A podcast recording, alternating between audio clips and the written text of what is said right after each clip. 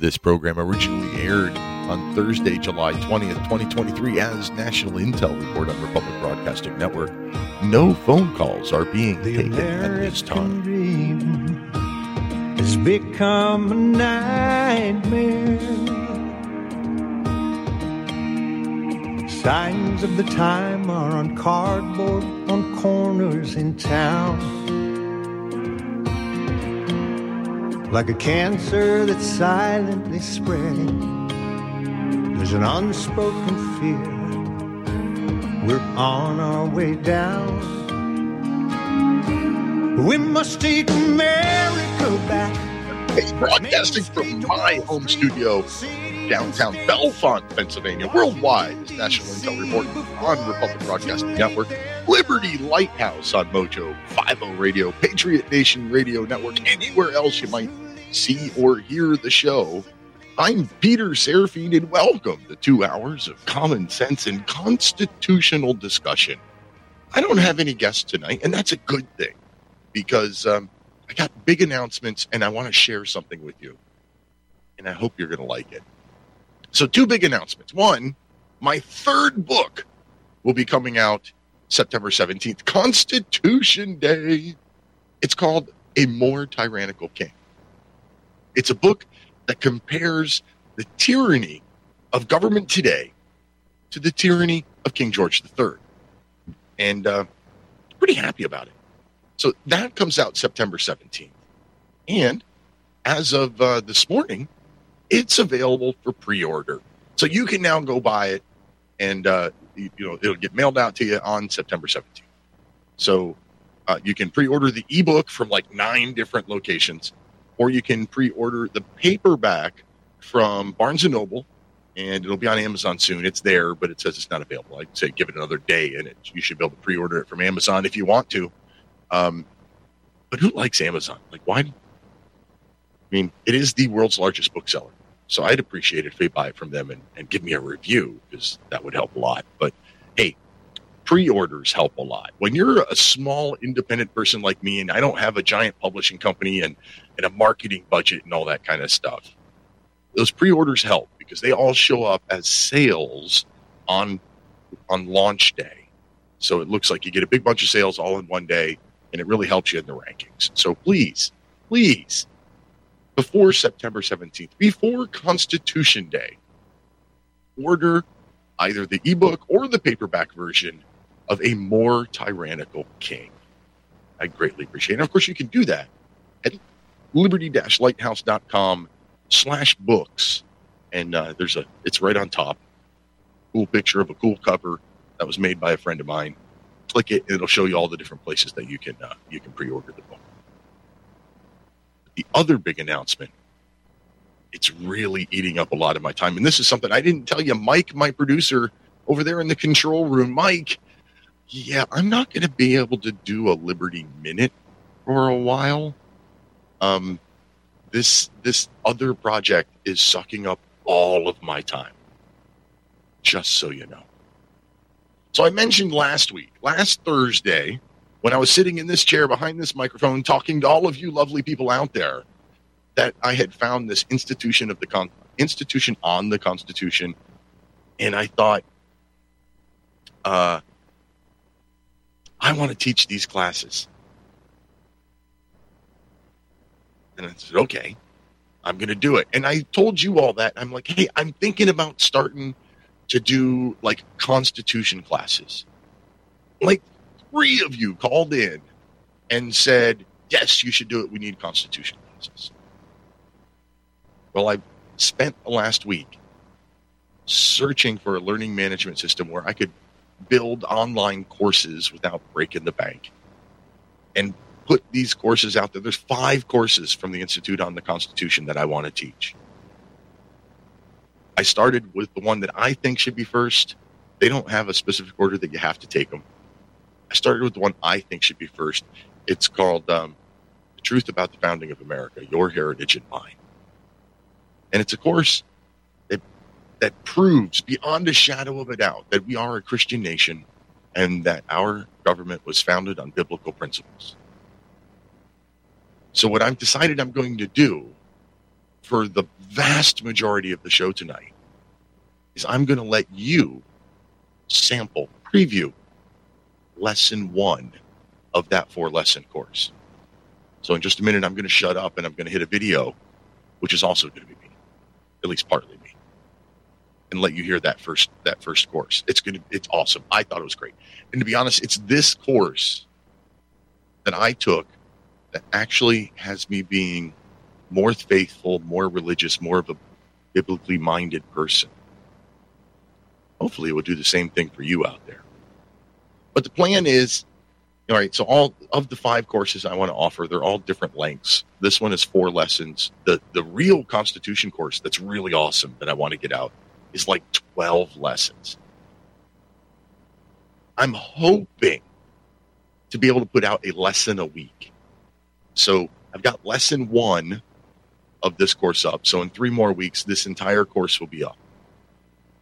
And then I'll move on to the Constitution course, and it'll take like you know 12 weeks. It's going to take me like three months to build that online course. And then there's three more courses that i want to do but they're all different lengths and i was trying to figure out how to charge for them and all that kind of stuff but i figured i'm, I'm going to charge $2.50 a lesson. So this first course that's four lessons long the founding the truth about the founding of america i'm going to charge $10 for it. Now the um, the cost of that goes, you know, not only to support the program, but there's also a cost for the learning management system to be out there. The the, the you know the web course platform for you to be clicking around and doing stuff. So I'm making it as cheap as I can. And right now, this first course, the the, found, the truth about the, the America's founding, your heritage and mine it's up there and it's it's set to pre-order. Like you can pre-enroll in the course, and it says ten dollars. But um, in an effort, I, I need you to show me that this is something that you're actually interested in. This is something that you want to do. Now, I want you to show me that by going there and pre-ordering the course. But I'll let you do it for half off. Use the code Lighthouse between now and the middle of September. And I'll let you sign up for this course for $5. And if you really, really like what I do, then I got a, I got another deal for you. I've got a subscription plan there where you can sign up to give me $10 a month and you'll have access to all of the courses and all of my books for 10 bucks a month. And again, because I like you guys and because I need you to show me that you really want this, we'll make it $5. Use code Lighthouse when you go in there. You're going to go to subscriptions and you're going to click Lighthouse Keeper. And I'll give you half off whatever the price is. So if you do it monthly, it would be $5 a month. If you do it annually, it'd be 50 bucks for the year. And you'll be able to get all of these courses and all of my books. Like you'll get the two books that are already up there now for free or for no additional charge, I should say. And as soon as the third book comes out, I'll put that up there and you can have that for no additional charge too, if you subscribe. And to do that, you go to liberty lighthouse.com and find classroom. There's a button right there that says classroom. I'm calling it the Liberty Lighthouse Classroom. So, hmm, I think that's it. I need you to show me the support. I need you. This is a lot of work on my part to put these courses together. I mean, a lot of work. And I don't want to do it if nobody's going to take the courses. So if you're interested in learning about the courses, and the courses are this one, the, the truth about America's founding, how our government was founded on biblical principles, and then a 12 lesson long, hour and a half each lesson course on the Constitution and then one about sheriffs and citizens, one about the power of a jury, and then one for uh, civics class for school kids. Those are the five courses I want to put up there. And you know what? This particular course, this the tr- the founding on biblical principles, the the truth about American America's founding, your heritage and mine. This one is so good for religious leaders, and I'm going to make you a real deal. If you're a pastor, I will give this course to you for free. So call into the show or email me or click the chat button at liberty-lighthouse.com. Tell me you're a pastor and I will let you have this show for free or this course for free. I want to get the word out. Like to I'd like to cover my expenses. But that hasn't happened for the last 3 years, 4 years, 5 years I've been doing this, however long I've been doing this. So I start now, right? So, two new things, two big exciting announcements. This is why I'm too busy to do the Liberty Minutes. Brand new book coming out September 17th. You can pre order it now. And brand new course catalog coming. Where I'm going to teach you the courses from the Institute on the Constitution. And the big course, the 12 week Constitution course, is so good that some colleges around here, some colleges in this country, actually give college credit for that course. It's it's a really good course. So with that, um, yeah, I'm I'm just going to let the first course play, so that you get a sample, and you can see whether or not it's worth it. Hello, welcome to this course, Truth of America's Founding: Your Heritage and Mine. I'm Peter Serafine, and I'll be guiding you through this enlightening and inspiring seminar. This course is one of several courses offered by the Institute on the Constitution, or the IOTC. The mission of the IOTC is to restore our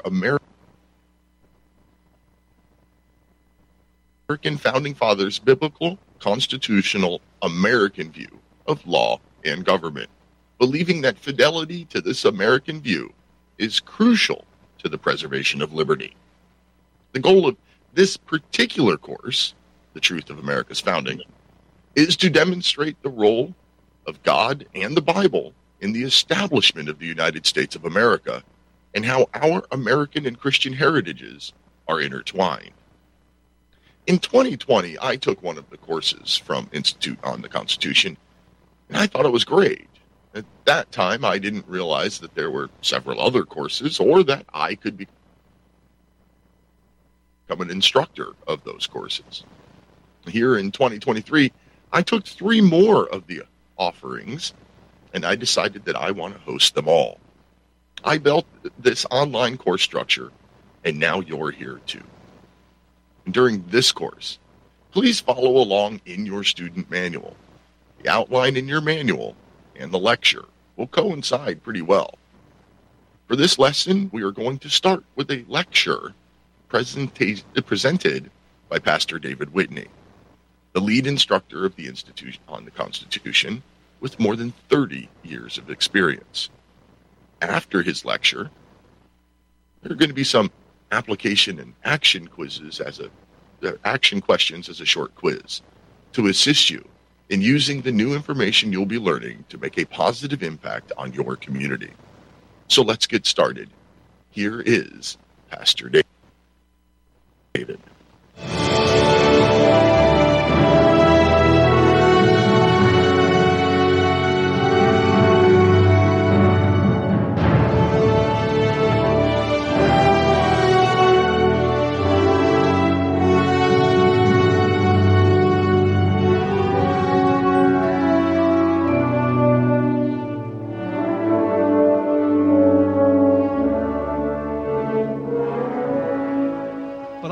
Excited about this new series because many people that I talk to about what we do at Institute on the Constitution say, I would love to come for 12 weeks, but I can't find the time to do that. And, uh, you know, you ask them, well, what could you do? Well, I could do a one day seminar. And so that's what we're aiming at a one day seminar for many across the country that are not able to do the longer version. Although we're going to encourage everyone, once they take the one day seminar, then one of their next steps is to take the entire course because the depth that they will get uh, there is, is much greater. Well, let's consider tonight America's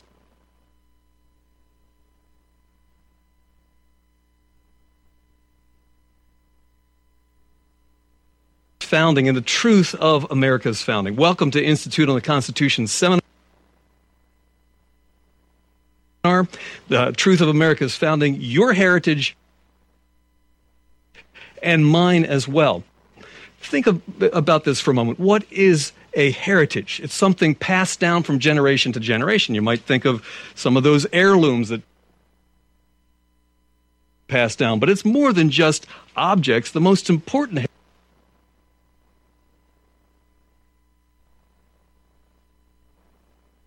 heritage is the thoughts that are passed down from generation to generation. The way we think about things as well as the way we do things. Every nation in the world has a heritage a civilization or lack thereof, the ideas that form in their thinking, and the way that people thought and established their country. To survive and grow, a nation must have rules and it must have laws, and these rules or laws are going to be based on someone's thinking. The question is whose thinking that is. Now, what about your American heritage? What are the ideas behind it? What are the rules? What are the laws? What is the value system that constitutes the heritage of every American? What was the source of those ideas? Where did they come from? And does it really matter one way or another? I'm going to argue tonight that it does matter a great deal the essence of this seminar is that if we understand the founding and the founding era, then we will be able to restore what has been lost in our country. So, this seminar is really for everyone, specifically, as Michael said, decision makers, pastors, teachers, legislators, executives, as well as the working man and woman on the street, because they too are going to influence those who are making the decisions. We've broken this study into four sessions, about an hour each of those sessions in length. We've included discussion questions that are going to follow each of those lectures. We're going to do that pattern uh, here tonight as well. And those questions are designed to get you to think and review and to apply the things that you are learning in each of the, the sessions. Now, this seminar may be a little different from anything else you've heard before, and that's because we're going to use a teaching method that our founding fathers employed. It's called the principle approach. That means rather than studying what someone else says about what happened in history or what men thought or what men did, we're going to go back to the original of the founders themselves. What did they say? What did uh, they write? These are known as the primary source documents that will enable us to see our heritage through the eyes or through the lens of our founders, through their words and their ideas and their principles and what they had in mind for our country from the very beginning. And so, for this reason, you're going to see a lot of biblical quotations and citations because that's exactly what our founders used. That doesn't mean that we're talking about any particular or promoting any particular church denomination, but it does mean we're speaking about Christian principles because these are the ideas of our founders, as I, I hope to show you tonight. They use these ideas about government that they derived from the Word of God. Now, this, as we're talking about this, you might assume that we're talking about one political party or another. No, we're not talking about elephants. We're not talking about donkeys or any other creatures in the barnyard.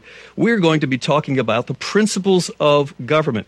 And those governmental principles expressed in our founding constitution and our founding documents, such as the Declaration of Independence for this constitutional republic.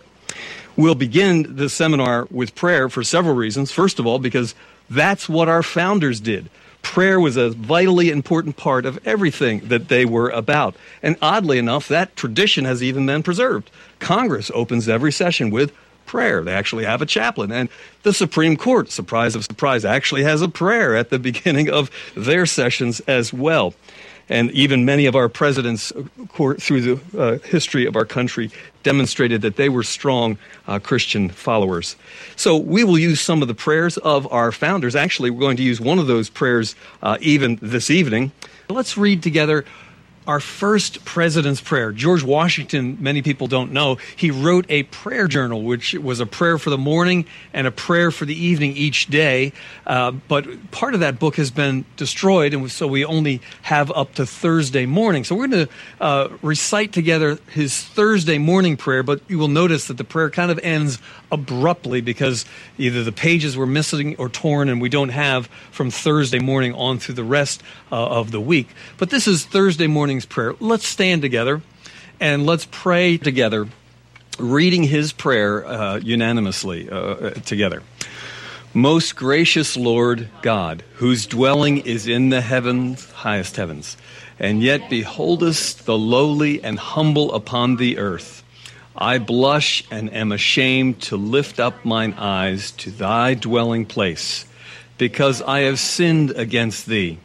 Look down, I beseech thee, upon me, thy unworthy servant, who prostrate myself at the footstool of thy mercy confessing my own guiltiness and begging pardon for my sins. What couldst thou have done, Lord, more for me? Or what could I have done more against thee?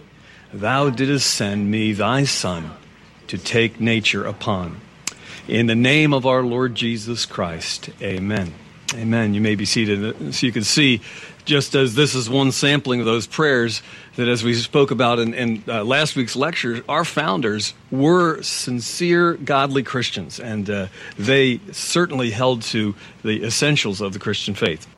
George Washington himself said this uh, When one side only of a story is heard and often repeated, the human mind becomes impressed with it insensibly the idea that he was conveying is that when you hear something often enough and over and over, you begin to believe it without thinking about it or analyzing it any longer.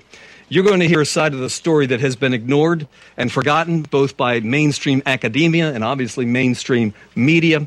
And most outlets have not talked about these things, and that is uh, a tragedy for us as a nation.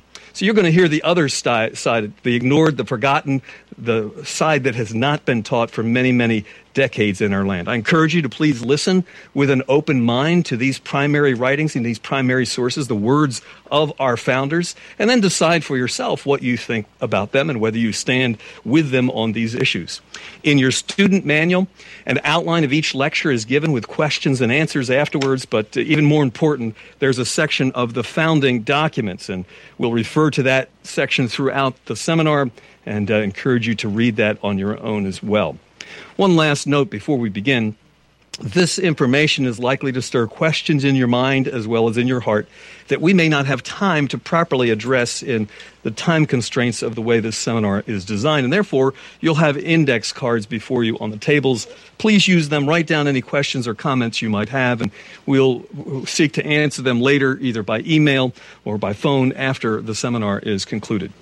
Well, let's begin on this seminar the truth of America's founding. The first lesson we're going to learn is that our country, America, was founded on biblical principles, and this is an undeniable fact looking at the primary source documents themselves. Here are some several questions to think about.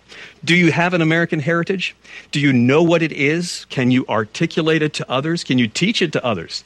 Most of us would answer yes to the first question, but we might struggle to put it into words or to teach another person what that American heritage is. Here's another question Do you have a Christian heritage? And do you know what it is? Can you articulate it and teach it to others? And why is it important to know this? Most of us may be a little unsure of ourselves when we try to answer those questions.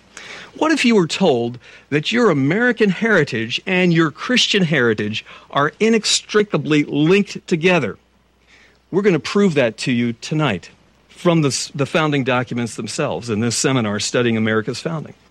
Not from theories or not from what some revisionist historian might want to communicate, but rather from the primary sources and original documents so that you can discover the real truth about America's Christian heritage.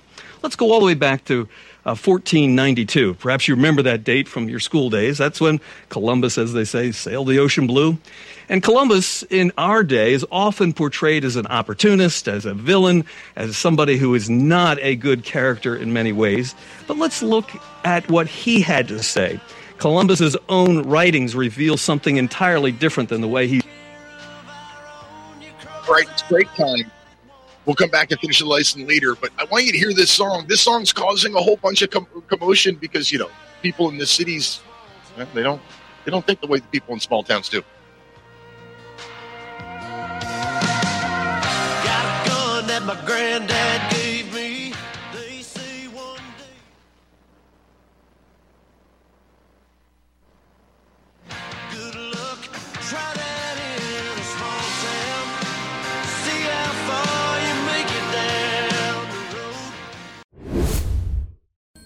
'Twas the night before Christmas. The kids snuggled asleep in their beds when you heard a loud rumble, like Santa and his sled. So you went downstairs to take a peek, get a look. You were confronted by this creep, a crook. He drew his weapon, but you fired first. And now this creep could take all your worth. Secure your family with right to bear insurance. Plans start at $10.95 a month with civil and criminal defense coverage options up to $2 million. Visit liberty-lighthouse.com slash right to bear to learn more or to sign up and start protecting what you have now. This program originally aired on Thursday, July 20th, 2023 as National Intel Report on Republic Broadcasting Network. No phone calls are being taken at this time.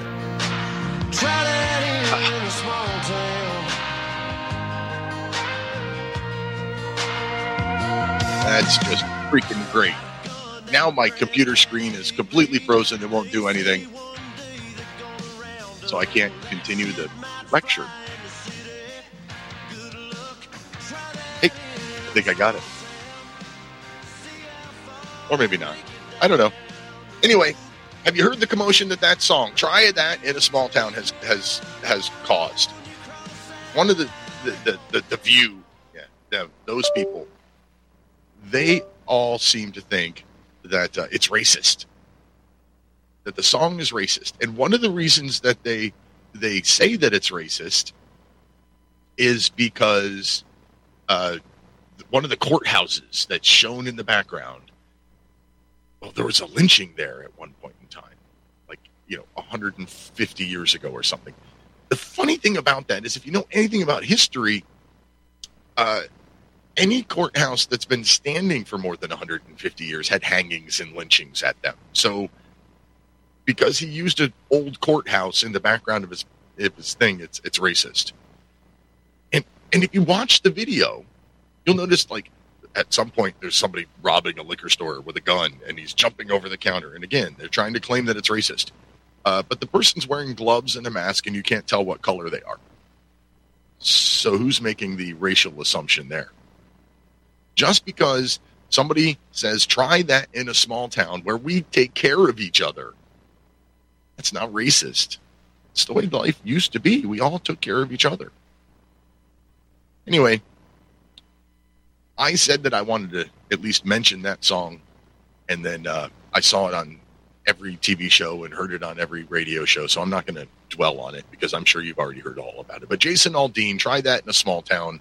I do encourage you to go out there and buy it and download it, even if you don't like the song or don't like Jason Aldean or don't like country music. Just do it, just just to show the support. And um, I'll, I'll take a caller. Mike Mike in the control room just asked if, if I'm if I want callers. I can take a call or two if you call in real quick before I uh, restart the Constitution course. Mike in Kentucky, line one. Welcome to the show, sir. Oh, uh, well, I didn't know I was going to get on this quick. uh, surprise! Welcome. Um, I guess you hit Control Alt Delete and uh, started trying to unfreeze some stuff, huh? I, I don't know what my I, I give up on my computer at this point. Every time I think I have it fixed, and I, I go two or three weeks without any problems, and the next week it just Uh-huh. freezes on me and does stupid stuff. Well, the best tricks I've run into is just upgrading the memory. You know, if you've got eight, I did that. Uh, I doubled. That was the first thing I did was double the memory in it. that's all you have to do is double the memory. And, and I, I think every now and then it, it's a good idea to pop those out and flip them around.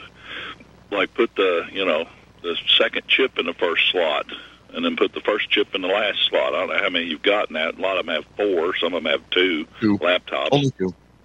Yeah, so you can switch, play musical chips on that, but upgrading that memory again wouldn't hurt. But I've noticed if you don't accept an update, especially from like Firefox, it seems like it just slows to a crawl. And uh, I've heard people gripe about that with iPhones and stuff too. But uh, I- the big burst of static, the sonic gate, as some people call it, I couldn't hear part of what you said. You're going to like you're going to start a talk. What was your next subject? Constitutional. Of course, I, I started out the show, and, and what I'm going to do for most of the show is I am starting uh, to produce courses on the Constitution, like web based training, where you can go to my website and you can log in and you can go through courses. And the first course I'm putting together, it's called The Truth About Americans Founding, uh, Your Heritage and Mine. And it, and it ties the, the, the biblical source of many of our founding documents. To, it ties it together and shows that, that uh, you know, biblical law and Yeah. U.S. government were inextricably connected from the beginning. Equal What weights and measures. We used to have biblical money, you know, which would be Yeah. justifiable as gold, silver, and brass, which I guess you consider the copper and Yeah. the nickel and the penny as as uh, kind of a brass. But ultimately, your silver can turn to dross. So, um, what the um, what is that? Uh, I'm trying to remember his name. I was going to ask you if you'd heard about him. Uh, David Barton, I think it is, has WallBuilders. A lot of people hate that guy. I Mhm. don't know why. I don't know He's either. collected, he's collected up a lot of pre 1850 letters and stuff like that. And I mean, really, even if the founders were scoundrels, I guess you could say, like I don't know, deists and stuff. The problem Only- is only a couple of 99 percent of America was Christian. Well, and that's Yeah. if, if if you if you listen to this course or watch this course, whichever you're doing, um, the uh, the the the guy who's given this lecture, pa- Pastor David Whitney, he goes back all the way to Columbus's personal journal and the Mayflower Compact and the Declaration of Independence, and he and, and he goes to the personal correspondence and talks about where these quotes came from and where all of it. Like, it's good stuff. I'm telling you. I am not a religious person at all. I, for the longest time I always thought that our founding fathers did their best to keep religion out of our founding documents. But after taking this course, it, it was truly eye-opening how much religion or how much God is in the foundation of this government. And because our government, our Declaration of Independence 1776 to today, no other nation in the history of mankind has lasted standing upon one foundational document as long as the as our Declaration of Independence. None. Well, plenty If of arguments go like- that, that our Constitution, what was it? Patrick Henry said he smelled a rat, and it was um, uh, a, uh, a lot of hijinks, I guess you'd say, uh, were pulled. And uh, uh, from what I've heard from paralegals that have studied it, uh, is that the, there's still elements of the Articles of Confederation are still in play. Wherever the. Constitution is silent, it re, you know on an issue, it reverts back to the Articles of Confederation, and and we used to uh, in old law dictionaries and stuff, you'll find that the states were listed as the several states, capital letters, capital Yeah, yeah, S. So that has somehow been eclipsed or set aside in the last I don't know hundred years, to where you know everybody thinks that uh, all that matters is what the federal government is, says about the law, and Nope. I think they, And they that's- totally flipped what you what you mentioned. They've totally flipped the idea that you know instead of separation of church and state, it should be separation of the state from church. Exactly. Well, Yeah, I've got and uh, I've got plans Right. to make like 40 hours worth of courses. I mean, this is not a small undertaking. And and it's courses where the lectures already exist. I just have to build the course around the lectures and it's really good stuff and I'm really excited about it and I need you and all the listeners out there to be excited about it. Support me. Go to liberty-lighthouse.com, click on classroom and and uh, either pre-enroll for this class or or subscribe. Use code lighthouse. It's half off everything there. So you can subscribe for five dollars a month which will get you access to every class i make. Well, that And- phrase, yeah, uh, I was just going to say that phrase that everybody likes to quote, "separation of church and state," is was in like an eleven-page letter that Yeah, it- Jefferson it- was responding to a church. Yeah it was the first the first time it was ever brought up was was jefferson's letter to the danbury baptists and he was talking about protecting the church from the state not the other way around exactly. That's the subject. But for 80 years, the Supreme Court ruled that that letter was in support of that, and then they flipped. Right. the Just about everything in their country seems to have flipped right around the, the turn of the 20th century. From Well, it was 1900 to 1930s for some reason. Uh, Yeah. From anyway, whatever 1900 that is, to 1950 years it since all the 1871 corporation was established in Washington D.C. It's it's like there's a timetable on a lot of this stuff, and a lot of stuff seems to happen in February if you start noticing. Yeah, it's like because there's nothing after- else going on. It's one year Hey, after Mike, the inauguration of the administrator, the president. Hey, Mike, let me let you go so I can finish up this course. This is a free preview of lesson one of uh, the truth about Americans founding your heritage and mine. he's presented today. In his memoirs entitled The Book of Prophecies, dated 1502, which is when he completed it, notice what he wrote here. It was the Lord who put into my mind, I could feel his hand upon me, to sail to the Indies. There is no question that the inspiration was from the Holy Spirit because he comforted me with rays of marvelous illumination from the Holy Scriptures. Well, that's a very different perspective than what most people have when they think about Columbus and what they have been taught about Columbus. It's interesting to see his attitude towards the natives that he encountered because he showed a concern for their spiritual well being. And notice this next quote from the book of prophecies where he says, I knew that they, the, the native peoples, they were a people who could better be freed and converted to our holy faith by love than by force. They remain so much our friends that I believe they would easily be made Christians. So we see the heart and the motivation of Christopher Columbus, and we want to be clear that he was not a perfect man. Other than Jesus Christ, there has been no man that is sinless. So, indeed, uh, Columbus did some things that are wrong, some things that could not be justified. However, look at his motivation here that undergirded his voyage to the New World. It was God's inspiration, it was a desire to lead others to faith in Jesus Christ. And we all know that God works through imperfect human beings because we're a room full of them. And if God's going to work through us, he can work through anyone. He worked through Christopher Columbus as well. And it's important that you see this side of the story that's often not uh, presented today, which again, this illustrates learning from revisionist historians' perspective on Columbus or taking Columbus at his own words from primary source documents, the actual diary here of this uh, very important person. Now, much more detail than we can go into in this seminar about Columbus can be found in an excellent book by Professor John Eidsmoe, Columbus and Cortez, Conquerors for Christ. And God did work through Columbus. He brought the gospel to the Western Hemisphere and to America. And this, I believe, was the beginning of our American Christian heritage, the work that was accomplished. And, and uh, Professor Eidsmoe, I believe, gives ample evidence and compelling arguments from primary sources in uh, his book. Well, let's look at another very important historical point about Columbus's voyage to the New World. The question is, why did he sail west to get to India, which is in the far east? Isn't that kind of the wrong direction to be going? After all, the much shorter route would be to have traveled overland uh, to reach that than, than to travel uh, halfway or more than halfway around the world. And so he traveled west, but here's the reason.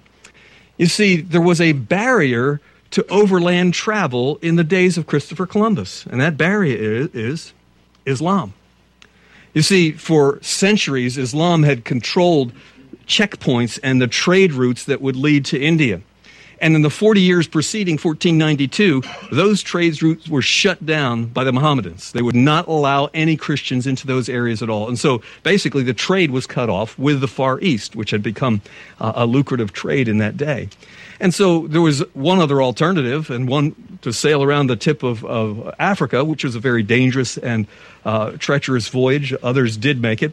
But Columbus proposed to sail west as the easiest route to take the gospel of Jesus Christ to the Indies, which he thought were much closer than they actually were. We need to know that Islam, from its very inception, has been at war against Christianity. And that war has gone on and off, hot and cold, for many uh, centuries. But since the founding of our country, almost from the inception of our country, Islam has also been at war with the United States. Do you know the first war, after we concluded the War for Independence, the very first war that was declared against America, you know who it was? It was the Barbary pirates. They, those were Mohammedans who were attacking our shipping imprisoning and then selling as slaves American sailors and some American women and some American children on ships that uh, were captured by these Barbary pilot, pirates. And so the very first war was a, full, a war against the Mohammedans, and uh, uh, that war was successfully waged and won. Off the coast of Tripoli, North Africa, in the years 1801 to 1805, uh, the Marines were a very important part of that war. Anybody here served in the Marines? Or you have family members that served in the Marines? I'd like to thank those who served because in serving our country, they kept uh, freedom alive. And if uh, you know some Marines, you ought to thank them for their service. Can you think of the very first words of the Marine hymn? You know, from the halls of Montezuma to the shores of Tripoli. Tripoli. That was the Barbary pirate wars that were fought. And the, the Marines were a very important part of winning that battle. And so uh, Islam in 1804 was attacking Christians and enslaving and selling Christians as slaves in North Africa uh, during that war. And uh, Islamic fighters' most common weapon was a scimitar, a, a crescent shaped sword with which they loved to run on horseback and lop off the heads of their victims, which was anybody that opposed Islam. And that's where the term leathernecks came from. You know that? The, the Marines recognized this strategy of battle and that they needed extra protection, so they made very thick and heavy leather collars, which would not allow the swords of the uh, Mohammedans to get through and uh, sep- separate their head from their shoulders. Now, when we think of the battle and that what took place, it's important for us to know that history because today the increasing acts of Islamic terrorism are all part of that same history that goes all the way back to Muhammad himself. The assaults on innocent civilians around the world, as well as here in our United States, becomes extremely important at this time that we learn more of these historical truths about Islam and Christianity. We don't have time, obviously, in this seminar to go into great deal, uh, great detail on that topic, but we've included in your packet the threat of Islam to Liberty and Christianity, a short booklet, a good read that uh, encourage you uh, to, to peruse because that will give you an understanding of that whole issue. Well, moving from the founding uh, in the Columbus era, moving to perhaps the most important of all the early people who came to America, we find that it was families that were first settled in a little uh, group of pilgrims. And they were the first families, not the first people, because obviously Jamestown was before that, but it was not primarily families that settled Jamestown. The first families that came and settled America were the Pilgrims. And uh, our 12 week course at Institute on the Constitution that gives a much more gripping story and much more detail about the Pilgrims in their own words. But uh, uh, and their primary source there is of Plymouth Plantation, written by their second governor, uh, William Bradford. And due to time constraints, we won't share uh, much of that, but I want to share one element of that because, contrary to most modern day teaching, the reasons the pilgrims came to America was not for religious freedom. You probably haven't heard that before. You see, the pilgrims already had gained their religious freedom back in 1608, 12 years earlier, when they escaped from the tyrannical King James I and they immigrated to Holland where they had religious freedom. Now, they decided to come to America from Holland. They decided to make that dangerous voyage with their whole families, moms and dads, and put everyone at risk. And that Atlantic crossing was one in which there was death. And it was not a safe crossing for most people, but it was not just male explorers. Men, women, children, all together, families came. And they came not as some of the other explorers and, and settlers had to, you know, gain wealth and, and expand an empire. They came to do something very, very different. And they told us in the Mayflower Compact exactly what it is that they plan to do. Turn to your copy there and let's read their words out loud. This is what they said their purpose was in the Mayflower Compact. Let's read this together. Um, in the name of God, amen. Having undertaken for the glory of God and advancement of the Christian faith, a voyage to plant the first colony in the northern part of Virginia. We'll pause right there in our reading of it. But it should be noted that it's very important phrases here that have often been removed from school textbooks, that is, the few textbooks that still refer to the Mayflower Compact. And the uh, underlined portions there that have been removed are in the name of God, amen, for the glory of God and the advancement of the Christian faith. The revisionist historians do not want children to know that this was the purpose for which the pilgrims came to America. Uh, another perfect example of historic revisionism. They came to America not just for personal religious liberty. They came, it says, to set up an entire nation for the purpose of glorifying God and for the purpose of advancing the Christian faith. Notice what they said they were going to do. They were going to unite God and government. Wow. Today, when you talk about something like that, people get really upset with you. But that's what they said they came to do to unite God and government. And this is the first very clear link in the heritage of our American country, linking the American heritage with our Christian heritage. They would call this American exceptionalism. How did they do this? Well, wouldn't it have been great if the pilgrims left us a written manual, a set of instructions, a strategy for freedom to establish and maintain that freedom, something we could refer back to uh, time to time? Well, actually, they did. We're going to see it here in a moment uh, from the film Monumental. We have permission of Kirk Cameron and the other producers of Monumental to show you this clip out of that presentation. So if you'd just pay attention to uh, Monumental. I wish I wish they had left us some kind of, of a of a of a, of a, of a training manual, some kind of a, a secret sauce recipe card that we could pick up and go, all right, here's what it is, here's what we do. What do we do? How do we get back to that? Know, when uh, the children of Israel going into the promised land, they crossed the Jordan River and God stood it on in and they walked across. And before the waters stopped parting, God told them to take 12 stones from the bottom of the river and put it up on the top of Mount Gilgal and make a monument. So that when your children ask, what are these stones? They will be able, you'll be able to tell them this is where God parted the sea. And that's what the pilgrims left us. They left us a monument that not only gives tribute to what was accomplished here, but it gives us a specific strategy, a breakout of a blueprint of if we would ever forget what made America great, what made us free, we can go back and follow that strategy, and it's right up on a hill a half mile from here. Right here? Right here. This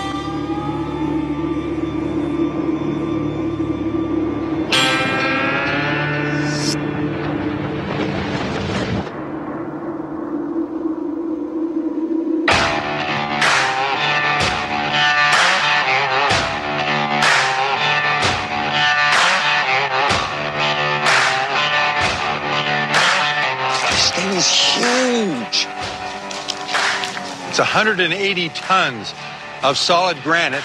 It's the largest granite monument in America, and it's hidden on a hilltop overlooking Plymouth in a residential neighborhood. I've never heard of this. Hardly anybody in America knows about it, and yet the people of America put this together over a 70 year period, paid for by the Congress, paid for by the state legislature in Massachusetts, as a strategy laid out.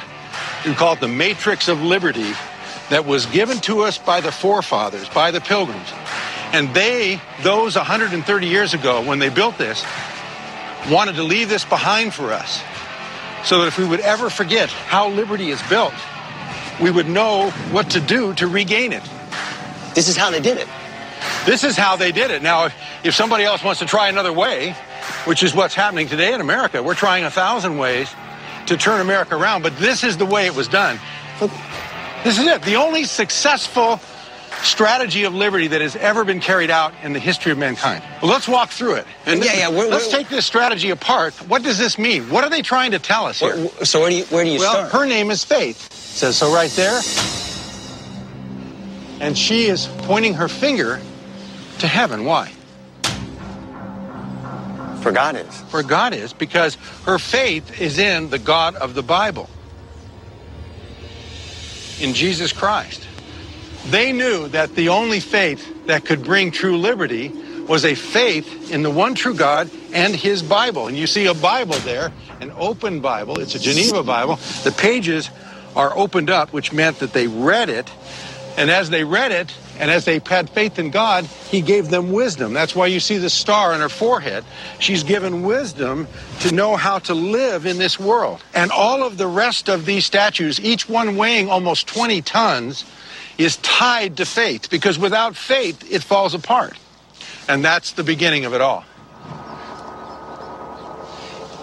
Where do we go from there? From from here, you need to go to character or morality, and you'll notice Because that's the internal liberty. that is the internal liberty, which is the beginning of all freedom. She is called morality.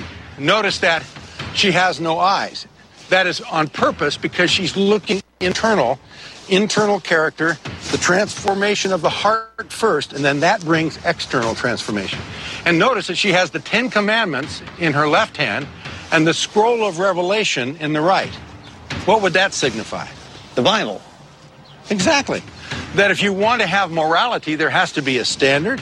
And more than that, there has to be an internal transformation. This is speaking of the need to internalize and allow God to change our hearts and our minds first. Because from in, in England, you had top-down morality imposed on people. Do this, do that. You're moralizing people, but you're saying their morality started in the heart. In the heart, it had to be changed here. They realized Inside. just because you said you were a member of a church, like the Church of England, didn't make you a Christian. And you see this over on the side. The side statues give an explanation of what the meaning of this is for us. That's why we need the evangelist. You see the evangel here writing down the gospels. And there's a need for evangelists. Why? Because we need to have the gospel, the gospel of the great liberating gospel of Christ that says he came to set us free. First. So this is completely contrary to the way the rest of the world had done it up to this point.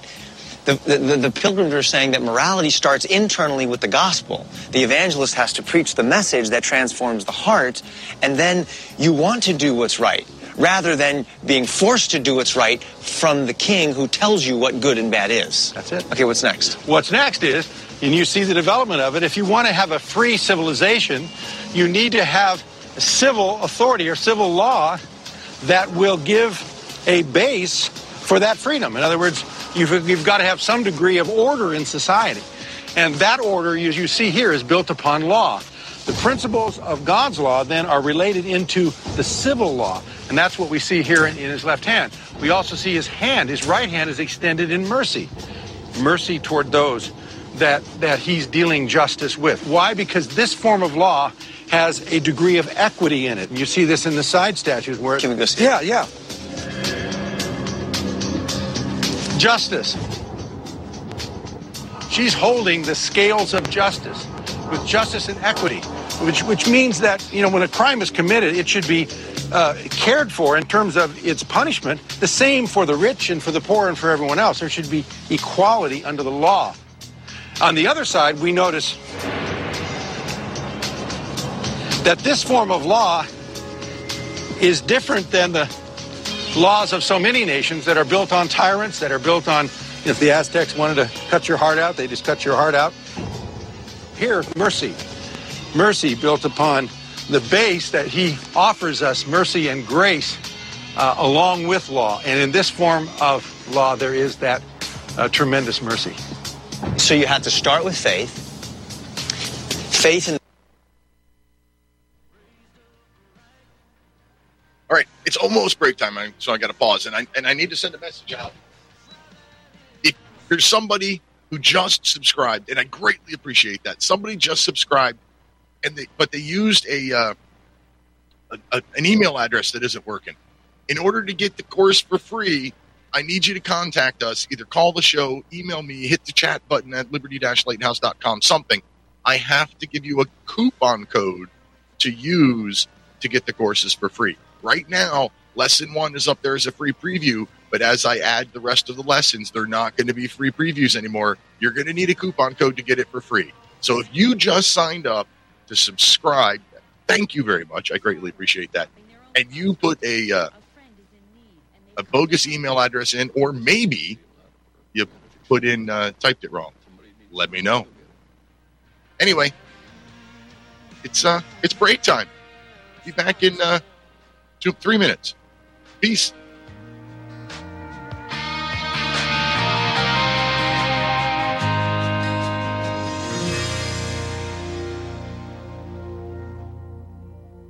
I've been sleeping on a My Pillow pillow for years, and a couple of years ago I tried the My Pillow towels, soft and absorbent, wonderful bath towels. Recently, I got the My Giza Dream Sheets, and they are by far the best quality bed sheets I've ever owned. Well, the quilt is pretty awesome too. New products being added all the time at mypillow.com, including sandals and slides and pajamas and well, everything that you need for sleeping. Use the code LIGHTHOUSE at mypillow.com to save yourself up to 66% off. That's the code LIGHTHOUSE at mypillow.com. This program originally aired on Thursday, July 20th, 2023, as National Intel Report on Republic Broadcasting Network. No phone calls are being taken at this time. old lady at a red light. Pull a gun on the owner of a liquor store. You think it's cool, act a fool if you like. Cuss out a cop, spit in his face.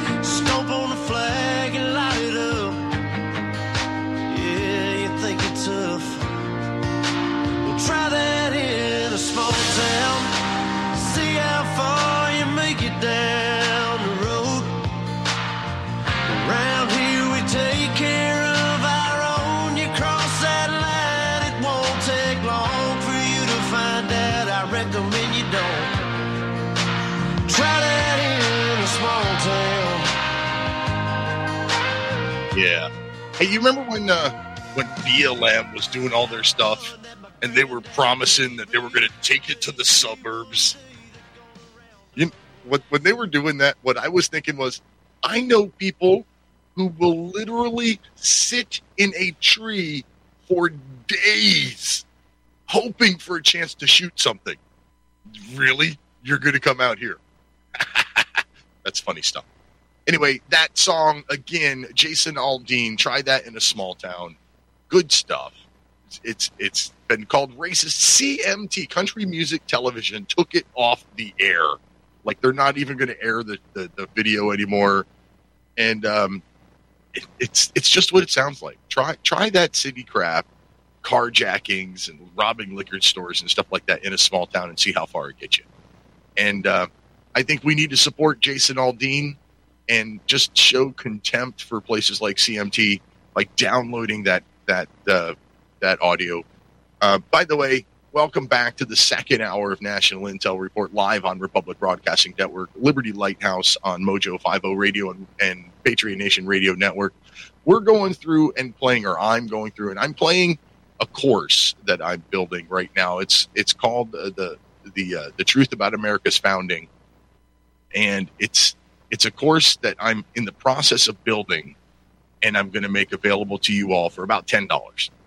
But right now, if you use the code Lighthouse, uh, we're going to make it five dollars. And, you- and to do that, you go to liberty-lighthouse.com slash classroom or click the classroom icon on there on the homepage.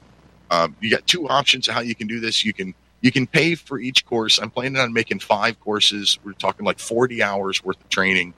Um, you can pay for each one by themselves, which is probably going to end up costing you like 40, 50, like 80 bucks or something like that. Uh, or you can subscribe. And if you subscribe, then I'm going to give you access to um, not only all of the courses, but all of my books as well uh, for download for free or for no additional cost. So you, if you subscribe for $10 a month or $100 a year, uh, you you get all of this stuff included in your subscription. And right now, that's five dollars a month or fifty dollars a year using code Lighthouse. But that is a limited time offer. That's going to end in the middle of September. So if you're interested in learning about the Constitution, where we came from, where the founding fathers got their inspiration, got their words, where they what quote what they quoted in their writings, these are the kinds of courses that you need you need to, to listen to. This is good stuff. It's all courses that are are uh, I'm doing in conjunction with the Institute on Con- on the Constitution. They put out some good work. I'm teaching their materials, and uh, with that, I guess we'll just that recipe. This is that that strategy, that matrix that was what built America. This is it. And if we want to try something else, yeah, people can try other things. But in the history of the world, the one strategy that has brought more liberty, more prosperity, and more joy than any other is this strategy. Why would you go anywhere else?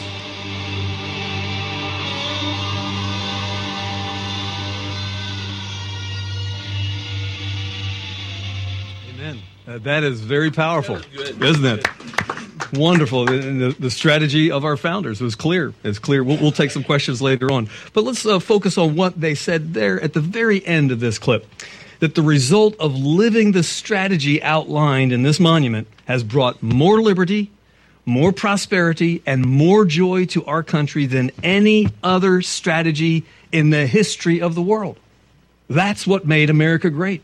And here's the main point of all of it there cannot be real liberty or real prosperity for any people or for any nation without God, without Jesus Christ, and without biblical principles. Those are the keys to true liberty. Other nations have tried to copy American strategy. You know, they've taken our Constitution, altered a few words here and there, and so forth, and uh, they've hoped that their people could enjoy the same measure of freedom and prosperity that has been in our history.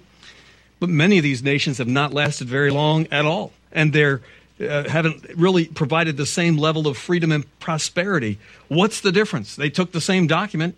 The difference is what we saw in this presentation. They did not really understand that the most important part of the strategy of our pilgrim forefathers and our founders as well, that they all understood, is that we must have faith in the God of the Bible and in his principles in order to be truly free. Biblical principles lead to freedom, while man made principles lead to chaos, confusion, and to tyranny. And don't we see all too much of that in our day at this point in time? Well, during the next 140 years, from 1620 to 1760, the new colonies grew and they prospered. They did very well because the biblical principles being learned from the pilgrims were passed on to the next generation and the next generation through education in the home in the church and in the school. By the way, it was all private schools. There was no public school in America till about 80 years after the Constitution was signed. And, and, the private schools were far more successful than anything that's ever been accomplished by the so called public or government run schools. You see, the early colonists understood these biblical principles would assure a foundation of liberty for our land, and that tyranny and bondage would result from ignorance and neglect of these biblical truths. So, the Christian lifestyle of the colonial families was further intensified in the Great Awakening that took place from 1740 to 1760. Jonathan Edwards and, and uh, George Whitefield were the major leaders in that uh, revival in America. And many historians analyzing that period have concluded that there never would have been an American war for independence had it not been for that great awakening, had it not been for that spiritual revival that laid the groundwork for that breakaway and that liberty from uh, tyranny. The godly environment of the awakening actually affected many of our founding fathers, people like George Washington and Thomas Jefferson, as well as John Adams. They were young men during that period, period of the Great Awakening. Well, by 1760, many of the colonists were becoming increasingly upset with England's tyrannical rule over them. They strongly opposed things like the trade uh, acts that uh, the British Council had enacted in 1760 that authorized the search without a warrant of your personal property, of your home, for any reason whatsoever. That sound all, all familiar with what's happening today? Yep, shades of that happening right now. They also opposed the Stamp Act of 1766, which imposed heavy taxes on the colonists without any parliamentary representation on their part. Most of us remember in school that phrase, taxation without representation. We're told that's the reason we separated. Well, it is one of the complaints that uh, we, but we'll see that it was only one of 27 complaints and grievances that the colonists listed in the Declaration of Independence. A much more prevalent slogan than taxation without representation actually was in the founding era, and it was this. And again, most textbooks won't tell you this. It was this phrase no king but King Jesus. No king but King Jesus. That was the sounding cry for our founders' era. And that echoed the Pilgrim's strategy for America. The colonists recognized that God's authority extended over civil government as well as family government and church government and self government. Well, when it became clear to the colonists that uh, just insisting on their rights was not sufficient, the colonial leaders who opposed this tyranny officially declared independence from King George III and from England when they met in Congress in July of 1776 and they wrote the Declaration of Independence. Many years later, John Quincy Adams, who was son of founding father John Adams and sixth president of the U.S., he said, The highest glory of the American Revolution was this it connected in one indissoluble bond the principles of civil government with the principles of Christianity. This isn't me saying this, it's John Quincy Adams saying this. A primary source telling us that our American heritage and our Christian heritage were linked together in the founding era. That's what they understood.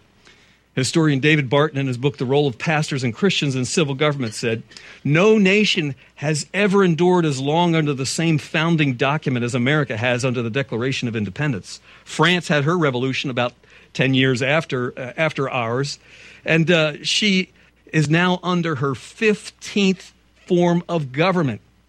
Russia had four constitutions just since 1918. This type of instability has characterized much of European countries as well as the rest of the world, except America.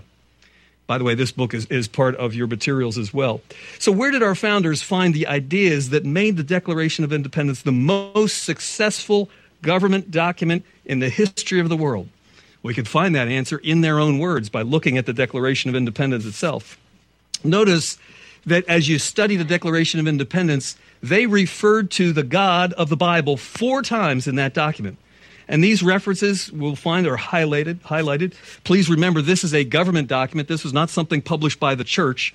No, it was a government document. Let's start at the very beginning and focus on the first two paragraphs of the Declaration of Independence. I'd like you, if you would, to read this first paragraph aloud uh, with me. Let's read together. When, in the course of human events, it becomes necessary for one people to dissolve the political bands which have connected them with another, and to assume among the powers of the earth the separate and equal station to which the laws of nature and nature's God entitle them. Let's stop right there for a moment and consider those words. That phrase, the laws of nature and nature's God, is critical. It's a very well known legal phrase during the founding era, and everyone in the colonies knew exactly what that phrase meant. So it's important that we know what they understood it to mean in their day, because actually it still means the same thing. Revisionist historians have tried to muddy it, but it still means what it meant in their day. These essential words meant the following. By the way, the definitions we're going to take are from Webster's 1828 dictionary.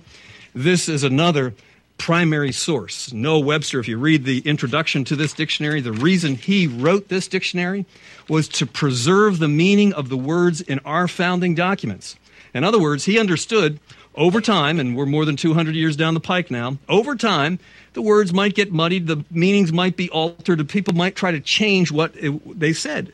And he wanted you and I to understand what the founders meant by every word in the founding document. So we're going to refer to Webster's 1828 dictionary. So, what does this phrase, the laws of nature, actually mean? Webster says this it is a rule of conduct arising out of the natural relations of human beings established by the Creator and existing prior to any written precept. Thus, it is a law of nature that one man should not injure another independently of any prohibition from a supreme uh, power. So, in other words, these are the laws that are intuitively known to man through our God given conscience. So, you know, when you have children, we've had a couple of children, when they're young, they often squabble and fight over toys. Have you ever heard kids say to one another, It's mine? You know, they're fighting over some toy, and one kid will grab the toy out of the other kid's hand and go running with it. And, and what's the kid who just had the toy taken out of his hand going to do? He's going to go after that other kid, right? He's going to get his toy back. Why? It's mine. So before you can even teach them property rights and a whole theory of, of, of, governmental property rights, they know property rights. They know what God's law says. Thou shalt not steal. God's written it on their heart. Romans chapter 2, verses uh, 14 and 15 clearly uh, state that as well. So these laws are the internal laws that God has written on the hearts of every human being. So according to the laws of nature, and of nature's God, your conscience and the revealed law of God's word, the Bible, are what these two statements mean. Let's look at that second uh, phrase the laws of nature's God. And again, going to Webster, uh, the moral law, here it is, uh, contained in the Ten Commandments, written by the finger of God. And so these are the laws that God revealed in a book, not just written on our hearts, but revealed in His book, the Bible. So this would include the Ten Commandments, obviously, but is not limited to the Ten Commandments. Another primary source for our founders would be Sir William Blackstone. He was the leading legal thinker of the day. Every one of our founders read his commentaries. And so when he spoke on this issue, they followed his thinking. And he said this The laws of nature's God include all revealed law, which meant all other divine laws found in the Bible. So, not just the Ten Commandments, the entire Bible is the laws of nature's God. So, right here in the Declaration of Independence, the foundation of law in America is the laws of nature and the laws of nature's God. And we want to emphasize that words matter and their origins and their definitions do not change in spite of those revisionists who want to try to make us believe that they have changed. And it's really important that we learn to understand the significance of this phrase, the laws of nature and nature's God, because that phrase is the foundation. It established the very basis for all law and for all government in our founding era. If a law is enacted by the people or by the government, and it falls within the boundary of the laws of nature and nature's God, then the people were bound to obey that law. It was a legitimate law. But if the government or if the people, if any law fell outside those boundaries of the laws of nature and nature's God, it was considered pretended legislation. And the people were not bound to obey pretended legislation. Now, did I just make this all up? Or are we really discovering what our founders' original understanding of law was?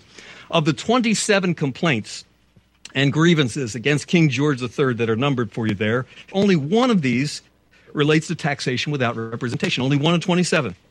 Take a look for a moment at grievances number 13 and number 19. And I'd like you to join me in reading these aloud, these grievances against King George III. Number 13.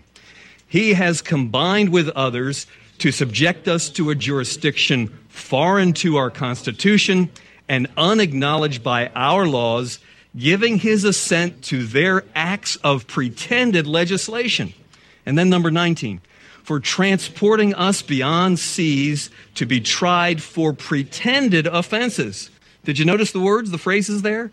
Pretended legislation and pretended offenses? What does pretend mean? It means to make something up. You know, it, it means to make something that's not true. And that's exactly what our founders knew King George was doing. He was making up laws out of thin air that were not true, offenses that did not meet the criteria of the laws of nature and nature's God. Do you think the same application should be made today? Oh, it should, right? We, we need to take a look at uh, all the supposed laws to see if they meet this criteria. All laws, all executive orders, and even court opinions, even Supreme Court opinions.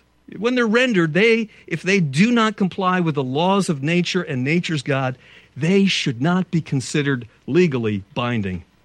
So let's just put, put this to the test here. According to the laws of nature and nature's God, your God given conscience, and the revealed law of God in the Bible, including but not limited to the Ten Commandments, can abortion be legal in America? And the answer is no. Why? Because God has given his command in his word in Exodus chapter 20 and verse 13 Thou shalt not murder, thou shalt not take innocent human life. It is a crime. And so, according to the laws of nature and nature's God, it's not law and should not be considered as law. Let me ask you another question. If two men do some crazy ceremony and claim that they got married, is that marriage? Or two women do the same thing, is that marriage? Oh, no, not according to God's law, the laws of nature, nature's God, very clearly in Genesis chapter 1, God made them male and female. In Genesis chapter 2, therefore, man shall leave his father and his mother and be joined to his wife, and the two shall become one flesh. This is how our founders looked at law. This is what they meant when they said in the Declaration of Independence the laws of nature and nature's God were the standard and not any human thinking and obviously not what's going on in America today. Tragically, in America today, there are lots and lots of pretended laws, and we're dealing with unbelievable amount of pretended offenses in our day. Well, let's move on to the second paragraph of, of the Declaration of Independence. The first sentence is one of the most remembered sentences of everyone. Let's uh, read it together, if you would. We hold these truths to be self evident that all men are created equal, that they are endowed by their Creator with certain unalienable rights, life, liberty, and the pursuit of happiness, that to secure these rights, governments are instituted among men, deriving their just powers from the consent of the governed. Now let's stop right there and consider some of the specific phrases. Let's start with the phrase created equal. Why did they use the word created?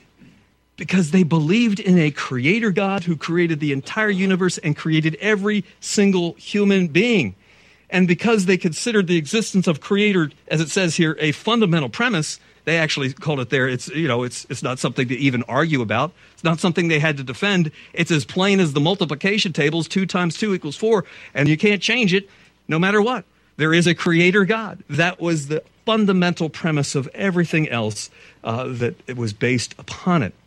And so notice also, he said that they were created equal. And equal uh, doesn't mean the same. That is, it doesn't mean every human being is exactly the same height, has the same hair color, the same eye color, the same intelligence, the same physical skills, the same weight. No, we're all very different. Every one of us very, very unique. By equality, they did not mean equality of outcome that everybody has the same education, drives the same car, went to the same school, and blah, blah, blah, is the same in every way, shape, or form. They never had that in mind, and neither is, is it implied in anything they stated here in the Declaration of Independence. Not equality of outcomes, but equality for this purpose equality under the law. Everyone, whether rich or poor, no matter the color of their skin, everyone should be held accountable to the exact same standard and everyone tried by the exact same set of laws. No equality of outcome, but equality under the law is what they were referring to. And it's interesting to see because what has been attempted since the supposed great society of LBJ is to, by trillions of dollars, perhaps at this point in time, to create some equality of outcomes. So, entitlement programs and money spent on uh, certain forms of education to try to make equal outcomes for everyone. And what's happened? It's failed miserably. Why? It doesn't comport with how God made the universe, so you're fighting against the Creator. You can never win that battle. It will never be done. Now let's look at this last phrase certain unalienable rights. That word unalienable is very important. Again, Webster's 1828 dictionary says unalienable means that which cannot be withdrawn or taken away. You see, our founders believed that there were certain inherent rights for all human beings that came directly from their creator. In other words, we're endowed with these rights by our Creator that, that no person and no government can take these rights from us. They're unalienable. Now, they might violate those rights, and they often do. In the history of the world, more than often, they violate the rights rather than defend them. And so let's look back at the second sentence here that to secure these rights, governments are instituted among men, deriving their just powers from the consent of the governed. In this one sentence, we have the entire description of the founder's view of the purpose of civil government. The first part, to secure these rights, governments are instituted among men, clearly states that our founder's purpose was that if government secured and protected our unalienable rights, then it fulfilled its function, and that's all. Anything beyond that was not its function. That was its sole purpose, its sole uh, function. And what are those rights? Well, God given rights like life, liberty, the pursuit of happiness. By the way, that last uh, phrase there is one that there's a great deal of debate about what it was that Jefferson meant with his phrase, the pursuit of happiness. But we do know before the pursuit of happiness occurred, earlier in the draft, it was property, life, liberty, and property. And it was basically an expansion of your economic liberties, the pursuit of happiness, the pursuit of virtue, we uh, should add in our day, was really what they were focused on. For if you pursued virtue, God's word says, then you would truly uh, be happy. Now, notice one other phrase that's very important at the end of that sentence, the last part of it deriving their just powers from the consent of the governed. That means we, the people, are to decide what powers our civil government has. It's not the other way around. They don't get to determine the limits of their powers. It's we, the people, that determine the limits of their powers.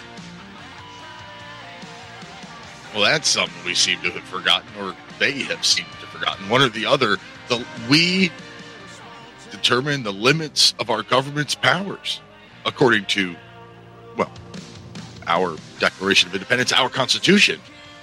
That's that seems unreasonable today. It's almost break time, but I wanted to stop and and just tell you what we're listening to. If you're popping in and out of the show, I don't know. This is a free preview of one of the courses that I am building that's going to be available at liberty-lighthouse.com. Nobel Prize nominated for his COVID 19 treatment protocols. The late Dr. Zelenko created Z Stack to help boost your immune system. And when you order Z Stack, you're not only boosting your immune system, you're also supporting Freedom Fighters Foundation. So boost your immune system by going to zstacklife.com and use the code LIGHTHOUSE. Be healthier, support the Freedom Fighters Foundation. Use the code LIGHTHOUSE at zstacklife.com. This program originally aired on Thursday, July 20th, 2023, as National Intel Report on Republic Broadcasting Network. No phone calls are being taken at this time. It's one of my favorite songs. Anyway, hey, if you're just joining the show, we're going through a free preview of one of the courses that I'm going to build and put on my website, liberty-lighthouse.com uh, slash classroom. This course is called The Truth of America's Founding, uh, Your Heritage and Mine. It is a it's basically proving that the United States government, our Declaration of Independence, our Constitution, were all founded on biblical principles. Course is going to be ten dollars. The lesson one, which we're previewing tonight, is available as a free preview there. After that, it will be ten dollars to finish the course, or if you use code Lighthouse, get fifty percent off. Code Lighthouse expires in the middle of September, so you get fifty percent off. You can get the course for five dollars. Code the code Lighthouse also works on subscriptions. The subscription is ten dollars a month or hundred dollars for a year, and if you subscribe, you get all of the courses as they're being built for for no additional charge, and you also get uh, all of my books. My new book coming out on September seventeenth, a more tyrannical king. That'll be three books, five courses, all at no additional charge when you subscribe. That's ten dollars a month uh, $100 a year or $5 a month, $50 a year if you do it before uh, the code Lighthouse expires. Coupon code Lighthouse, save 50%. So, since this is a free preview, let's see if how much more of it we can get done before the end of the show. This is the final segment. So, uh, let's see what we the can do. committee looked at it and said, you know, we want to add to this. And one of the things they chose to add, Jefferson only had one reference to God. Well, they added a second reference to God. They added this reference we are endowed by our Creator with certain unalienable rights. And then they took their draft to Congress. And Congress looked at it and said, well, this is good, but it's not strong enough. And they added two more references to the God of the Bible. Congress added this We appeal to the supreme judge of the universe for the rectitude of our intentions. That is, they said, We know there is a creator God, and he is Lord and God and judge. Someday he's going to judge what we're doing in this war for independence. And we are appealing to him that what we're doing is just and right and according to his law. And then in the final paragraph, the Congress added this with a firm reliance on the protection of divine providence, we pledge to each other our lives, our fortunes, and our sacred honor. They were relying on God. In a sense, they were appealing and praying to God for his help in this war that would bring liberty. Historian David Barton summarizes uh, what they, they did. The majority of the founding fathers wanted God to be the center of their government. The Supreme Court of the United States pointed to the Declaration of Independence as clear proof of the intention of the founding fathers that Christian principles were to remain the basis of our civil government. And that is what we teach at Institute on the Constitution. That is what all of our courses are seeking to communicate. More evidence can be found in your books, and we'll hope you'll read through those, those documents on your own, drawing it all back to the biblical principles upon which our country was founded. Well, it's time to review and to make modern day applications. You've just learned how your American and Christian heritage were linked, creating the American exceptionalism. You've also seen and read how this demonstrated his, is demonstrated historically when our founders did that, linking it in our Declaration of Independence. The founders linked civil government to biblical principles in the Mayflower Compact as well. and they set up a government. Now, when we set up a government, we know it's all about politics, right? If you think of the word politics, many people divide it into two parts. Poly, which is the Greek word for many, and ticks. Well, we all know what those are in the springtime, those bloodsuckers that you just can't seem to ever kill, you know? Uh, and, well, that might kind of seem to describe what uh, the mess we're in today, does it not?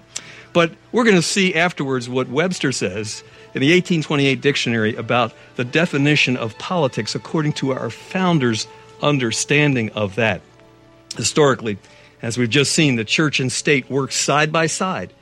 What do you think it would look like today if the same thing were happen? If the church and the state work side by side in politics?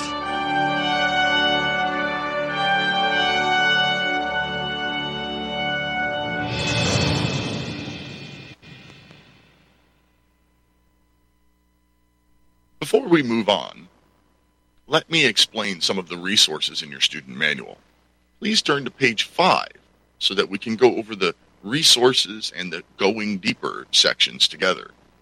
Each of the four lessons in this course will have a list at the end listing which resources were used in this particular lesson.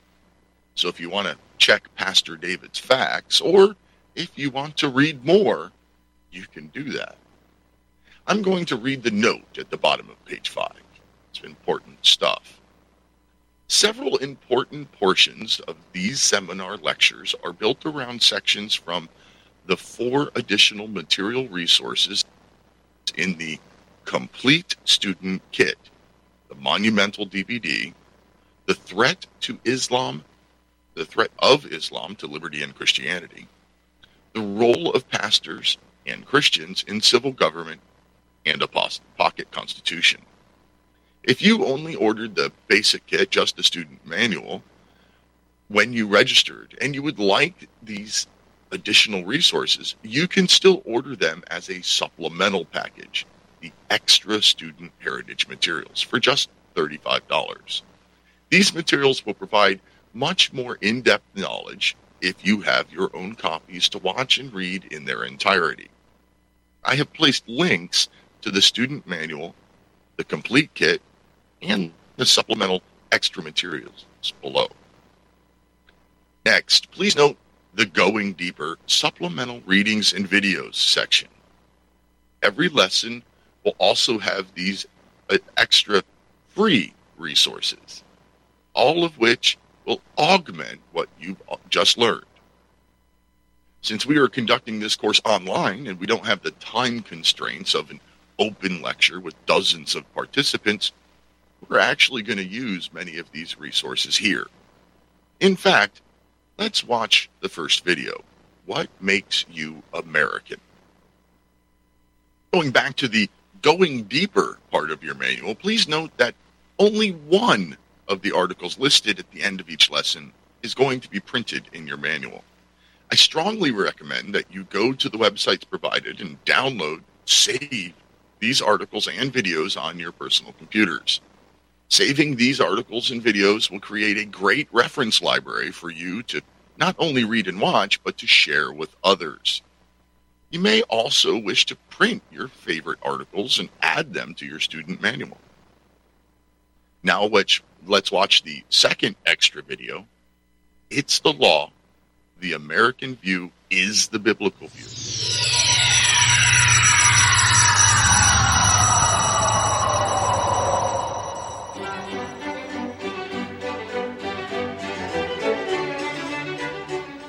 Are you an American? If you are, can I ask you a question? In your way of thinking, what makes you an American? Is it where you were born or where you live? Does a social security number make you an American or a passport or a driver's license? If we think back to when America began, what made you an American back then? Was it geography that drew our founders together in a struggle to free themselves from the tyranny of King George III? I don't think so. The words of the founders themselves suggest something else. Could it be that the men who formed the Declaration Committee gave us a clue in the very document they drafted? Well, I think so. What brought them together and unified their resolve to risk their lives and fortunes and stake their honor was what they believed. What made them Americans was their common faith and the commitment to act boldly on that faith. What were the tenets of that faith as expressed in the Declaration? Well, for them, it came down to three basic points. They said, There is a God. A creator God. They said, Our rights come from Him. And they said, The purpose of government is to protect and defend these God given rights. This is the faith of our fathers and its application to government. It's what made them Americans. Now, let me ask you are our current leaders in government Americans? Do they believe these things and are they committed to act on these beliefs? And allow me to challenge you once again are you an American? This is Michael Anthony Peroutka for Institute on the Constitution, bringing you the American view.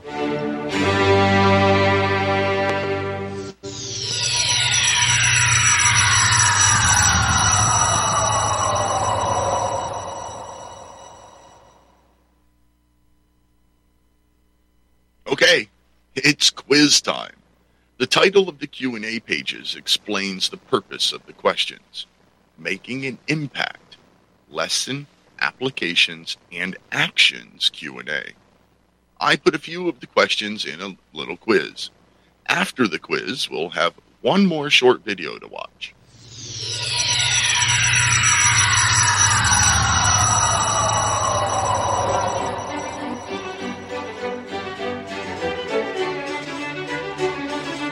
At the foundation of every social order is a concept of law and government. For most of the history of our country, this foundation was the Bible, the Word of God, including both the Old and the New Testaments. Thus, the American view of law and government is founded on the biblical view of law and government. This is explicitly made clear in the Declaration of Independence, which makes reference to the laws of nature and nature's God and the supreme judge of the world. Now, the Declaration, which the U.S. Code calls the organic law of the United States, asserts a firm reliance on the protection of divine providence. The Declaration goes on to say that all men are endowed by the Creator with certain unalienable rights, that among these are life, liberty, and the pursuit of happiness. And to secure these God given rights, our founders said that governments are instituted among men. So, our foundational law says clearly, explicitly, that the express purpose of government is to secure, to protect, rights we already have from God. It is not the role nor the ability of government to give people rights, but instead to protect the rights God has already given us as human beings made in His image.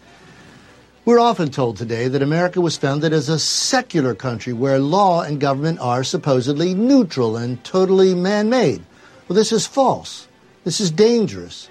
This is destructive of liberty and as has been demonstrated, this is un American. This is Michael Anthony Peroutka for Institute on the Constitution, bringing you the American view.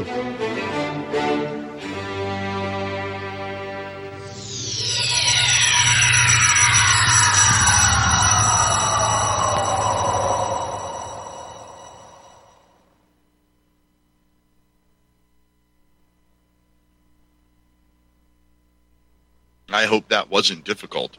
You may have noticed the answers are in your student manual. I hope you didn't cheat. The quiz you just took was designed to bring you to the conclusion that the founders' original intent was for the church and the state to work together, side by side, to set up a moral government.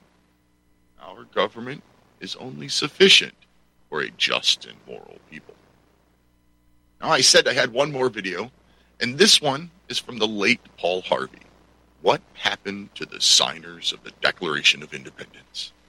But for any eve of the 4th of July, I, Paul Harvey, do herewith bequeath unto you something to remember. You may not be able to quote one line from the Declaration of Independence at this moment. Henceforth, you'll always be able to quote at least one line. It's in the last paragraph where you will recall when I remind you. It says, We mutually pledge to each other our lives, our fortunes, and our sacred honor. In the Pennsylvania State House that's now called Independence Hall in Philadelphia, the best men from each of the colonies sat down together. This was a very fortunate hour in our nation's history, one of those rare occasions in the lives of men when we had greatness to spare. These were men of means, well educated, 24 were lawyers and jurists. Nine were farmers, owners of large plantations. On June 11, a committee sat down to draw up a Declaration of Independence. We were going to tell the British fatherland no more rule by redcoats. Below the dam of ruthless foreign rule, the stream of freedom was running shallow and muddy. And we were going to light a fuse to dynamite that dam. This pact, as Burke later put it, was a partnership between the living and the dead and the yet unborn. There was no bigotry, there was no demagoguery in this group. All had shared hardship. Jefferson finished a draft of the document in 17 days. Congress adopted it in July, and so much is familiar history. But now, King George III had denounced all rebels in America as traitors. Punishment for treason was hanging. The names now so familiar to you from the several signatures on that Declaration of Independence, the names were kept secret for six months, for each knew the full meaning of that magnificent last paragraph in which his signature pledged his life, his fortune, and his sacred honor. Fifty-six men placed their names beneath that pledge. 56 men knew when they signed that they were risking everything. They knew if they won this fight, the best they could expect would be years of hardship in a struggling nation. And if they lost, they'd face a hangman's rope. But they signed the pledge. And here is the documented fate of that gallant 56. Carter Braxton of Virginia, wealthy planter, trader, saw his ships swept from the seas. To pay his debt, he lost his home and all of his properties and died in rags. Thomas Lynch Jr., who signed that pledge, was a third generation rice grower, aristocrat, large plantation owner. After he signed, his health failed. His wife and he set out for France to regain his failing health. Their ship never got to France, was never heard from again. Thomas McKean of Delaware was so harassed by the enemy that he was forced to move his family five times in five months. He served in Congress without pay, his family in poverty and in hiding. Vandals looted the properties of Ellery and Clymer and Hall and Gwinnett and Walton and Heyward and Rutledge and Middleton. Thomas Nelson Jr. of Virginia raised $2 million on his own signature to provision our allies, the French fleet. After the war, he personally paid back the loans, wiped out his entire estate, and he was never reimbursed by his government. In the final battle for Yorktown, he, Nelson, urged General Washington to fire on his, Nelson's own home, which was occupied by Cornwallis. It was destroyed. Thomas Nelson Jr. had pledged his life, his fortune, and his sacred honor. The Hessians seized the home of Francis Hopkinson of New Jersey. Francis Lewis had his home and everything destroyed, his wife imprisoned. She died within a few months. Richard Stockton, who signed that declaration, was captured, mistreated, his health broken to the extent that he died at 51. His estate was pillaged. Thomas Heyward Jr. was captured when Charleston fell. John Hart was driven from his wife's bedside while she was dying. Their 13 children fled in all directions for their lives. His fields and grist mill were laid waste. For more than a year, he lived in forests and caves and returned home after the war to find his wife dead, his children gone, his properties gone. And he died a few weeks later of exhaustion and a broken heart. Lewis Morris saw his land destroyed, his family scattered, Philip Livingston died within a few months from the hardships of the war. John Hancock, history remembers best due to a quirk of fate rather than anything he stood for, that great sweeping signature attesting to his vanity, towers over the others, one of the wealthiest men in New England. And yet he stood outside Boston one terrible night of the war. And he said, Burn Boston, though it makes John Hancock a beggar if the public good requires it. So he too lived up to the pledge. Of the 56, few were long to survive. Five were captured by the British and tortured before they died. Twelve had their homes from Rhode Island to Charleston sacked, looted, occupied by the enemy, or burned. Two lost their sons in the army. One had two sons captured. Nine of the 56 died in the war from its hardships or from its more merciful bullet. I don't know what impression you had had of the men who met that summer in Philadelphia. But I think it's important that we remember this about them. They were not poor men. They were not wild eyed pirates. These were men of means. They were rich men, most of them, and had enjoyed much ease and luxury in their personal living. Not hungry men, certainly not terrorists, not irresponsible malcontents, not fanatical incendiaries. These men were prosperous men, wealthy landowners. They were substantially secure in their prosperity. They had everything to lose. But they considered liberty, and this is as much as I shall say of it. They had learned that liberty is so much more important than security that they pledged their lives, their fortunes, and their sacred honor. And they fulfilled their pledge. They paid the price. And freedom was born.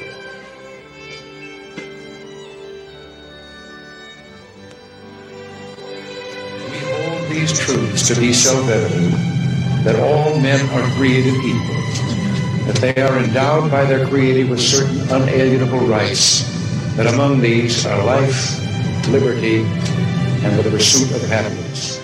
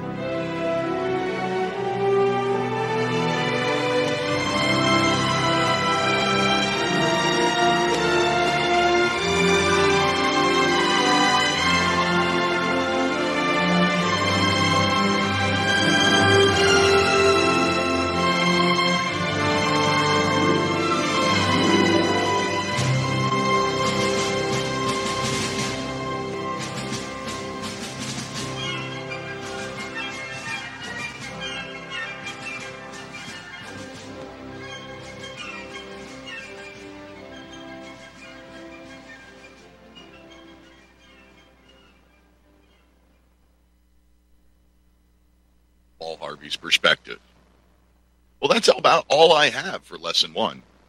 Let's close with a prayer, and then I'll see you in lesson two. Almighty Creator, please give this student the knowledge and strength to go out into the world and make a difference by shining a light on your glory.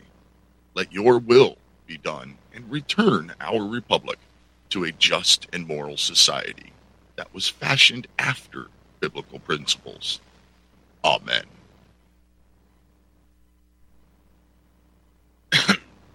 so so that's the uh the preview. That's the preview, the free preview of lesson 1. And I hope you enjoyed it. That's the first of four lessons in that first course. I haven't even finished lesson 2 yet, but I wanted to get that out there to you. And I I wanted to see if it was something that I should continue doing. It's a lot of work.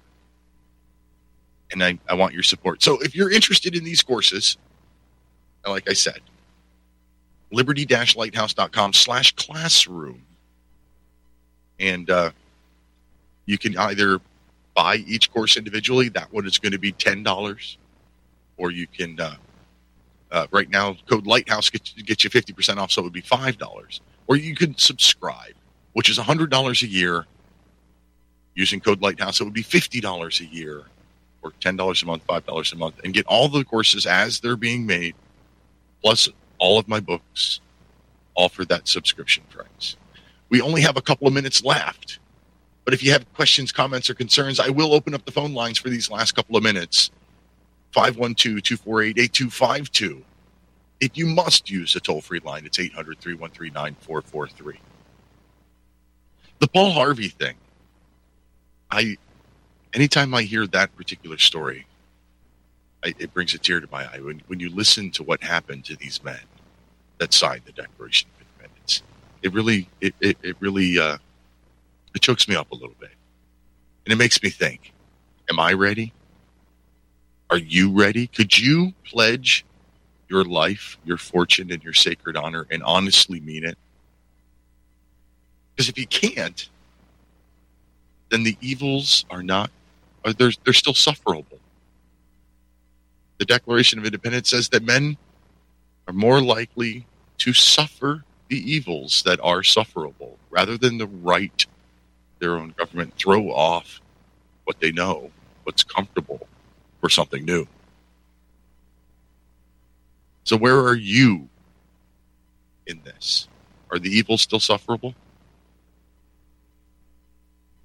I don't know. I I put a lot of time and effort into writing my books and doing this show and now building these courses. So much so that my my beautiful wife was a little upset with me the other day when I was trying really really hard to get this lesson 1 done before this show so I could play that and give you a free sample of what the course will be like. I hope it's worth it. I hope you think it's worth it. But like I said, it's a lot of work. I need your support. I need you to show me that it's worthwhile, worth worth doing. It's a worthwhile endeavor. Go and subscribe. Use the code Lighthouse before the middle of September. Save fifty percent. Give me five bucks a month just to show me that the courses are worth making. I greatly appreciate that. And then, of course, I also, at the same time, have a book coming out, A More Tyrannical King. That comes out on September 17th on Constitution Day. It's 10.99 in paperback, 5.99 in electronic book, ebook, Kindle book, whatever you want to call it. Or if you subscribe, you can get it for free for no additional charge. So it brings me to the end of the show. Thank you very much for listening. Thank you, Mike, my producer. Can't do the show without you. I'm not going to be here next week. We got Steve O'Brien is going to be filling in. I got a concert to go to with the beautiful wife. Until next week, protect your liberties. Once they're gone, there's no getting them back. God bless America.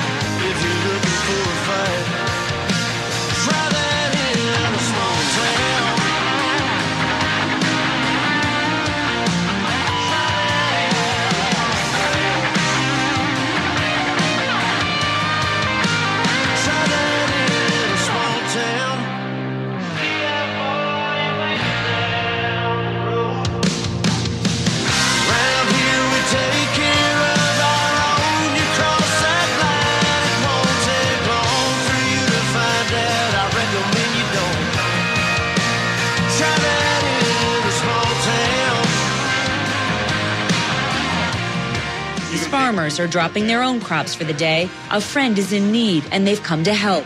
It's what this community and a lot of our communities stand for. Somebody needs some help, you'll get it.